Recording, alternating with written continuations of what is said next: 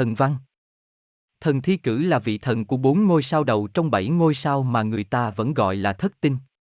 Thần thi cử lệ thuộc thần văn chương, văn thần. Tương truyền rằng sau 17 kiếp liên tiếp làm nên được nhiều công trạng phi thường, thần văn mới được Ngọc Hoàng Phong cho chức tước đó. Thần văn có hình dáng một người đứng tuổi, nghiêm trang, mặc áo nhà quan, tay cầm một cái hốt.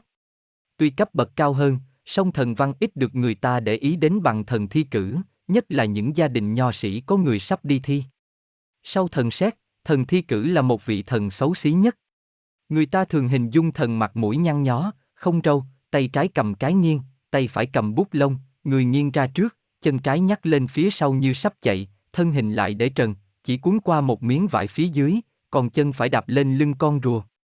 Người ta kể lại rằng lúc sống ở hạ dời, thần đi thi đậu đầu tiến sĩ, song vì mặt mũi xấu xí quá nên không được nhà vua chuẩn y cho như ban giám khảo đã công nhận, thần tuyệt vọng nhảy xuống sông tự tử, may được con của ngao vớt lên. Một thần thuộc hạ của thần văn nữa là thần áo đỏ, hồng y, thường che chở cho những thí sinh học hành kém. Ba vị thần này cũng như một số thần khác sau đây, đã do ảnh hưởng của văn hóa Trung Quốc mà pha lẫn vào thần thoại Việt Nam.